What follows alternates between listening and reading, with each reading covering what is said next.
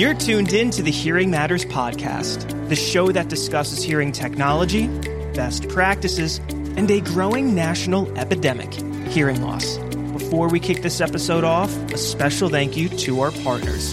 Sycle, built for the entire hearing care practice. Redux, faster, drier, smarter, verified. OtoSet, the modern ear cleaning device. Fader plugs, the world's first custom adjustable earplug. Welcome back to another Hearing Matters Podcast episode. I'm your host, Blaze Delfino, and we have an incredibly special guest with us today. We are joined by Nell Rosenberg, who is the National Director of Teleservices at Clarke Schools for Hearing and Speech. Nell, welcome to the Hearing Matters Podcast. Thank you so much, Blaze. I'm thrilled to be here. We're so excited to have you. And Nell, this has been, we've been talking about having you on the show for quite some time, and super excited that your schedule allowed you to join us today because we know how super busy you are, but really excited to shine light on the incredible work you and your team are doing at Clarke. Now, let's dive in. You are a speech-language pathologist. That's where the synergies align here. What inspired you to become a speech-language pathologist and pursue a career in communication sciences and disorders? Well, I always knew I wanted to work with children from a very young age. And um, I wasn't sure exactly what that would look like, but I pursued my undergraduate in human development and special education and went on to get my master's in education in early childhood and special ed. And I loved elements of that. I loved the early intervention. I loved the reading interventions, the small group work. But I realized the classroom setting was not the right fit for me. And I was so drawn to the prescriptive elements of what we were doing. Mm. And I loved collaborating with all of the therapists. And I realized my interests were really aligning with the speech-language pathologists. So I went straight from that master's right into another one to get my master's in science in communication sciences and disorders. And I never looked back. It really felt like I found my calling. But what a great foundation now, having both and just your ability to self-audit. You know, we talk to a lot of S L Ps, hearing healthcare professionals, students. So to our students tuned in right now who are, you know, graduate students, undergrad, Nell is living proof that your career path can change and taking that leap of faith. Isn't it so great that the communication sciences and disorders field, the scope is pretty large, Nell? Oh, very. Uh, I actually found it pretty overwhelming when I got into that graduate program because I came in sort of laser focused. I didn't know I had no idea that being an auditory verbal therapist was even something that existed. But I thought, you know, I know I want to work with young kids. And then I got to grad school and surprise, I needed to learn a lot about adults and about hospital settings and about uh, the brain, you know, the brain and speech anatomy and neuroscience. And I felt like I had this great foundation that continues to serve me beautifully in understanding child development and the educational system. But I was really in for a shock at the new knowledge I needed to learn and how many directions my career could end up going. Yes. So before joining Clarke, for those tuned in, communication sciences and disorders, you essentially, most all programs have an externship. Yes. Where did you complete your externship? And was that one of the ways in which you got integrated with Clarke? It is. Um, I was really fortunate in grad school. You know, you do a different rotation every semester with a different population. And I attended uh, Florida State University. And at that time, we had an A V T, Janet Kahn, on staff. And I did a rotation with her, a semester where I was um, working with young children with hearing loss with her. And that's when everything fell into place with me. And I thought I found my niche because I really felt like I hadn't until that point. And she suggested that I pursue my externship at Clarke Jacksonville. So I went and I interviewed there. And that is where I did my externship, was at Clarke Jacks. And um, I then, after graduating, worked in public schools and private education schools before I ultimately came back to the Clarke family, but it definitely set me up um, to come back to Clarke at a different campus and now uh, at a national level in the future. Different campus, but essentially same culture, right? Which is incredible. Yes. And leaning into this now, you know, you've had all of these different experiences. We know that the communication sciences and disorder scope is so vast. In your experience, what sets Clarke Schools for Hearing and Speech apart from other institutions or organizations that do provide similar services, essentially on the same mission? And what makes Clarke unique in your experience? Yes, I feel really fortunate to have rejoined my Clarke family. I loved all the experiences I had at various schools, working with different populations, and working with children with hearing loss in the public school setting was very valuable for me as well.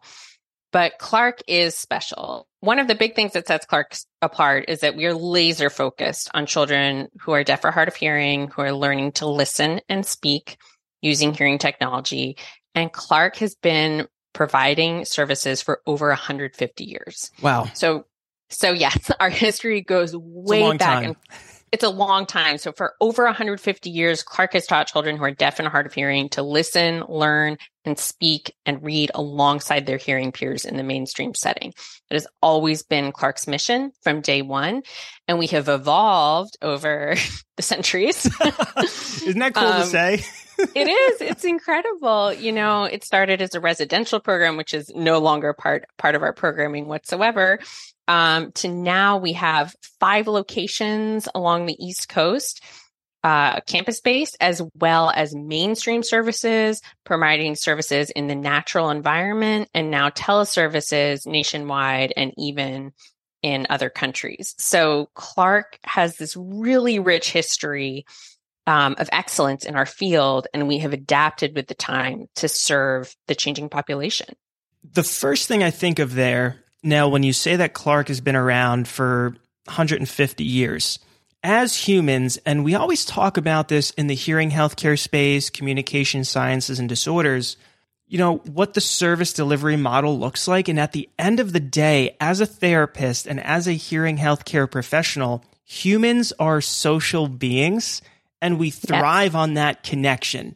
And from an outsider looking in, that has to be that component of why Clarke has been able to successfully help so many people, because they understand that essential component that we as humans are social beings. Absolutely. So our connection with families and our strong belief that social communication, social interaction is the foundation of all language um, carries us through. Yeah. So you you said your connection with families.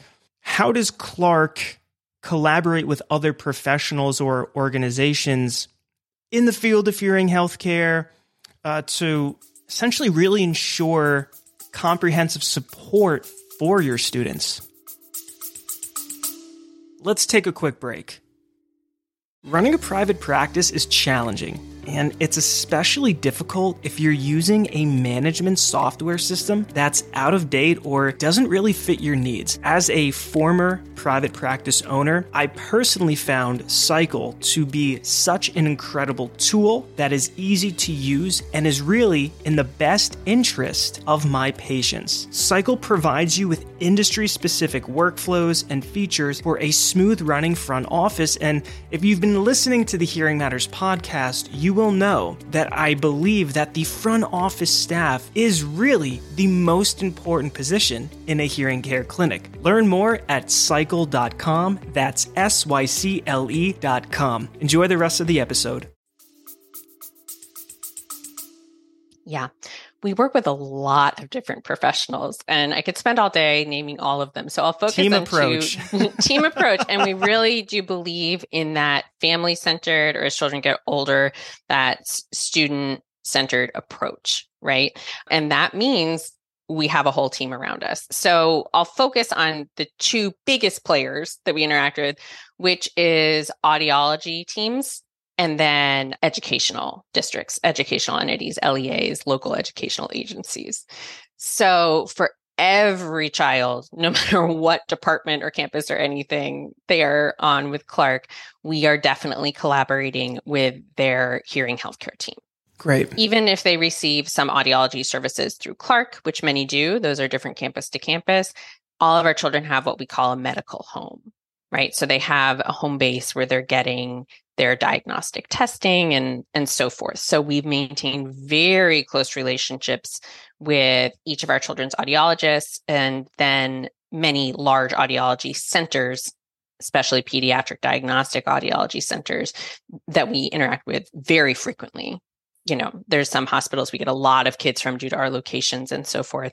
So we have very good relationships with those teams, and it's very much a back and forth. So they're sending us information. We are sending them information. For example, if I have a kid, most of my kids are little, right? And it's it's not easy to test them in the booth. Not at all. No, that's a, the understatement of the century. So their audiologists may email me and say, you know, here's the report. Here's the audiogram I got today. I was only able to get sound field, or I was only able to get up to this. Can you please keep an eye on the high frequencies? I really don't think those are reliable. And let me know what you're noticing in listening checks. Or can you do a little work in your sessions on discrimination between these two sounds and let me know what you think? Or I need this kid to move to play audiometry. Can you work on that in your sessions? So we do a lot of that. I love that approach. Number one, these children, you're emphasizing the fact that they are in this language-rich environment with their families, with Clarke, essentially their hearing home, right? Mm-hmm. And I love that collaborative approach because we understand, and Nell, you more so than I, because you're a practicing speech language pathologist, you know, understanding these language and speech milestones.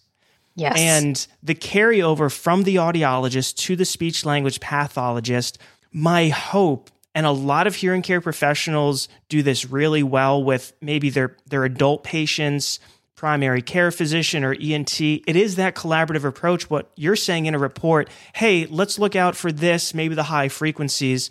How would you essentially maybe teach an organization to really hone in on that collaborative, streamlined communication? Because that really does help the kiddos. It does. And it goes back to what you said, that it's all about social connection. And we have some institutions are easier to have relationships with than others. And that is often due to constraints that they don't have control over. Sure.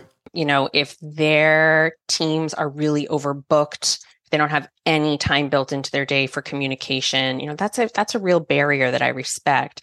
Um, but it is about building communications and having point people. So especially at centers that have roles such as an educational liaison, that's a huge win if a center has that, because I'm, I might schedule a call to talk to them about all of our kids who are seen for two visits at Clarke and kind of run through all of them and say, their provider sent me this. We would really like to remap the right ear for this kid. Um, so it's establishing those connections and determining who are those people at each practice. And it's not always the same. So it's about building relationships and building that mutual respect. And the longer we work with someone, the more we come to respect each other, right? Because they're seeing, oh, I get really valuable input from the Clarke provider, because their Clarke provider emailed them a week before the kid's mapping and said, I've noticed in the right C I that they are consistently substituting mm for ooh. Um, so I want to give you a heads up before mapping. And over time, that builds trust. And we see the value in working with each other more and more. And trust takes time to build. And I just love that collaborative approach because, again, these, these kids, they are in this language-rich environment. They're working with great professionals like you at Clarke School. And these are future leaders of America as well. You know, we we want to make yes, sure they that they are, they have a chance to to really thrive. And that's what I love so much about Clarke School, obviously doing research about the institution prior to this interview. And Nell, thank you and your team for all that you're doing for these for these kiddos. When we talk about emerging technologies, innovation, that's really been a buzzword, innovation and emerging technologies, even the past decade in the communication sciences and disorders field. More so, I yes. feel, than even thirty, forty, fifty years ago. Of course, I was not around. However, doing research. Shame, but, yeah. But it seems to me. I agree but it with you. Seemed, right? So, so when when we discuss these innovative and emerging technologies, can you discuss them as they relate Sure. to speech therapy that, you know, have excited you, and, and what emerging technologies or innovations are you most excited about to implement with your patients? So, of course, there's a side of it that I won't get into in detail that I'll leave to the actual audiologists and uh, industry people that you have on your podcast. But the innovations in hearing technology are simply incredible. It's tremendous. It really is. Um, and that that is the biggest change, the biggest change we've seen, you know, because with improved access to sound, improved listening and spoken language outcomes follow, as long as we have appropriate therapies and supports. But the improvements in access have been incredible. For me, what's most exciting is to see the more widespread adoption and acceptance of teleservices across every area of our field. So obviously, one of the positive outcomes of COVID was this widespread use of video conferencing, and everyone got comfortable with it. It's not weird so anymore. It's not weird anymore. It's not weird anymore. And internet access increased, people's comfort level increased. It's not this crazy thing. I mean, it used to be, you know, we've been doing teleservices since twenty eleven, and it used to be a pretty hard sell. Like, well, you're going to get on, we used FaceTime initially, and we're going to do therapy like that. Like, people were resistant. And now. Is there evidence behind this? Might be something, yes. Right? Well, and you know what? There wasn't. Yeah. There wasn't. And now there is. Mm-hmm. So what's most exciting to me is to see, now that we have this widespread use, to see innovations that are going to allow for it to become more widespread. And what that is going to require is changes in legislation. Yes. Changes in policy regarding reimbursement and so forth. So what's actually most exciting to me is, now that we have this excellent technology, how can we get the policies and laws needed to support its full use? To to dovetail off that, what is Clarke and your colleagues doing to educate elected officials on this very important topic and, and matter, to kind of give a ten thousand foot view? Yeah, at a very high level view, we are working, um, especially within our operating states where we have campuses. Most of our campus directors are very involved on the state level, um, meeting with advocacy groups, government groups, showing our data, our actual data, as well as these larger studies that are being done more and more.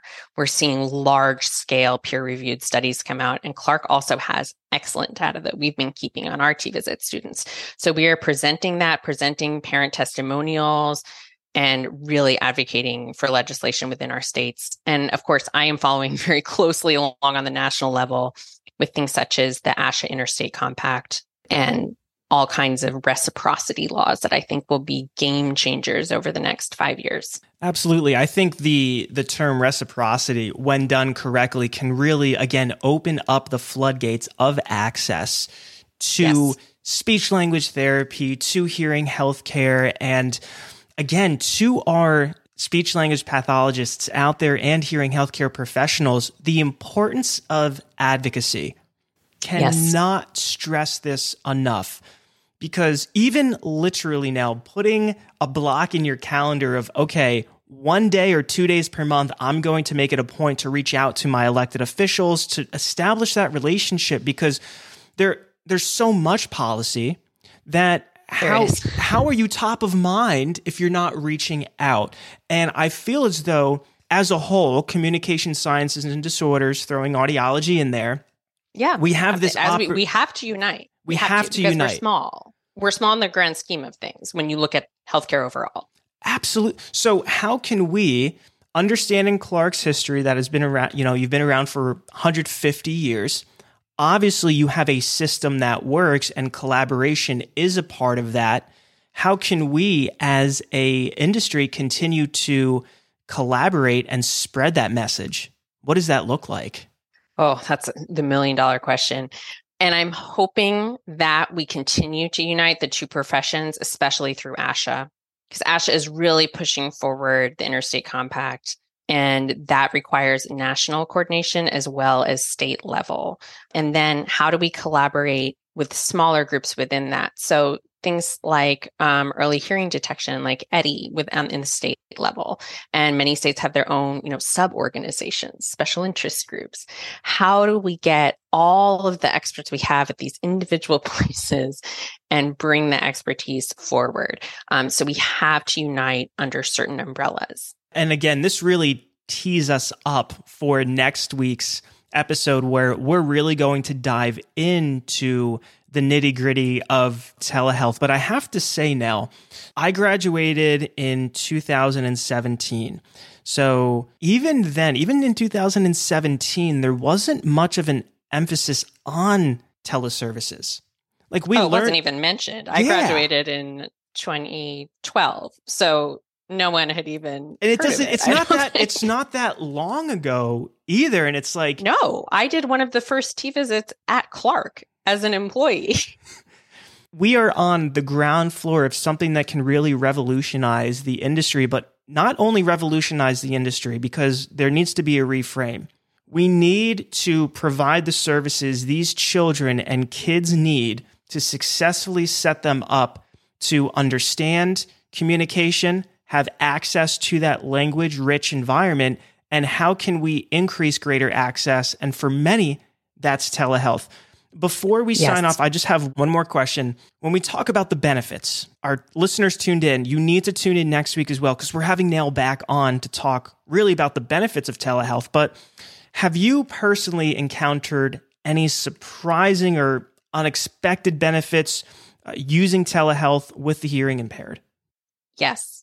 Some of it we'll get into more next week, such as um, overcoming what we call the zip code lottery. Okay. That children who previously, it just, wherever they were born, that's if they had access to services or not.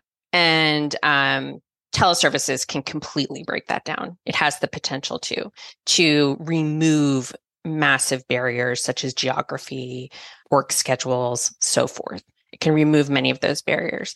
But one of the most surprising and incredible benefits to me came from the research that Clarke did. We contracted with an outside evaluator to measure the impact of T-visits in our birth to three population. We've been doing them since twenty eleven, and they worked with us throughout that time and released a final report in twenty twenty-two. And here's what's really shocking. ninety-five percent or more of the caregivers surveyed, and it was a pretty large number, said that T-visits were effective or very effective at helping them learn to interact with their child, helping their child progress in their development, increasing their own strategy use to build their children's communication skills, and monitoring and tracking their child's progress. And what blew my mind more than anything else was that our one of our biggest concerns, one of a lot of people's biggest concerns, is that it will be hard to form a relationship. And in that research conducted by an outside evaluator, one hundred percent of parents surveyed said T-visits were effective or very effective at developing and maintaining a relationship with their provider. Wow. So the numbers tell a story there, Nell. The numbers tell a story. And for me personally, working closely with families to break down those access barriers through teleservice has been the greatest joy of my career. I love that. Now, this... This reminds me, during the pandemic, okay, so running a private audiology practice, and thank goodness before the pandemic, we were implementing teleaudiology. But it really, during and following the pandemic, really became part of the onboarding process of new patients. So during their fitting appointment, their first fitting, they would come in, show them how to use the technology, bring them back once more for, you know, seven to ten day follow-up. And for most patients now, they all have smartphones, or their caregivers do. We would always yep. have that third visit following real ear measurement, because then it's much easier to make the appropriate adjustments with, you know, teleaudiology following real yes. ear measurement. Our patients loved it. And to your point, implementing that into the patient care, increased access, decreased barrier, and then they don't have to waste money filling up their gas tank, hitting traffic on one of the major highways. Yes. And they're comfortable in their home. It's a huge amount of time and money. We see much improved attendance. You know, you don't have to miss an appointment because one child has the common cold in your house. Right. I love the model you're discussing where you have kind of a standard way of doing it so yes. that they they jump in, they feel that connection. You do the things you need to do in person, because especially with audiology, there is some of it that needs to be in person. With speech, there there truly typically isn't, um, except for certain situations. Sure. But I love that you have that set up where you put them right into their third appointment, telehealth, and the comfort level is there regardless of the of the service delivery model. Especially, you know, the the asynchronous programming where patient puts in a, a ticket essentially, and yes. um, you make the adjustments and it uploads right to their hearing technology. But now, this is super exciting. Number one, I so admire your passion. I love what you and Clarke are doing and have been doing for one hundred fifty years. Next week, we're going to be talking about the benefits of telehealth for hearing healthcare services. So, Nell, thank you so much for joining us on the Hearing Matters podcast, and we're going to see you next week. My pleasure. I can't wait. You're tuned in to the Hearing Matters podcast. Today, we had Nell Rosenberg, who is the National Director of Teleservices at Clarke Schools for Hearing and Speech. Tune in next week, where Nell talks about the benefits of telehealth for hearing healthcare services. I'm your host, Blaze Delfino, and until next time, hear life's story.